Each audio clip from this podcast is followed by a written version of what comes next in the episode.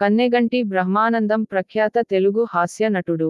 వివిధ భాషలలో వెయ్యికి పైగా సినిమాలలో నటించి రెండు వేల పదిలో గిన్నిస్ రికార్డుల్లోకి ఎక్కాడు. భారత ప్రభుత్వం పద్మశ్రీ పురస్కారం ఇచ్చింది.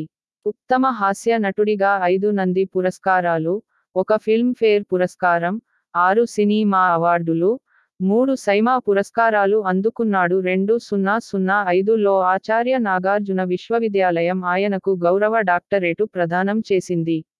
జననం ఒకటి ఫిబ్రవరి పంతొమ్మిది వందల యాభై ఆరు.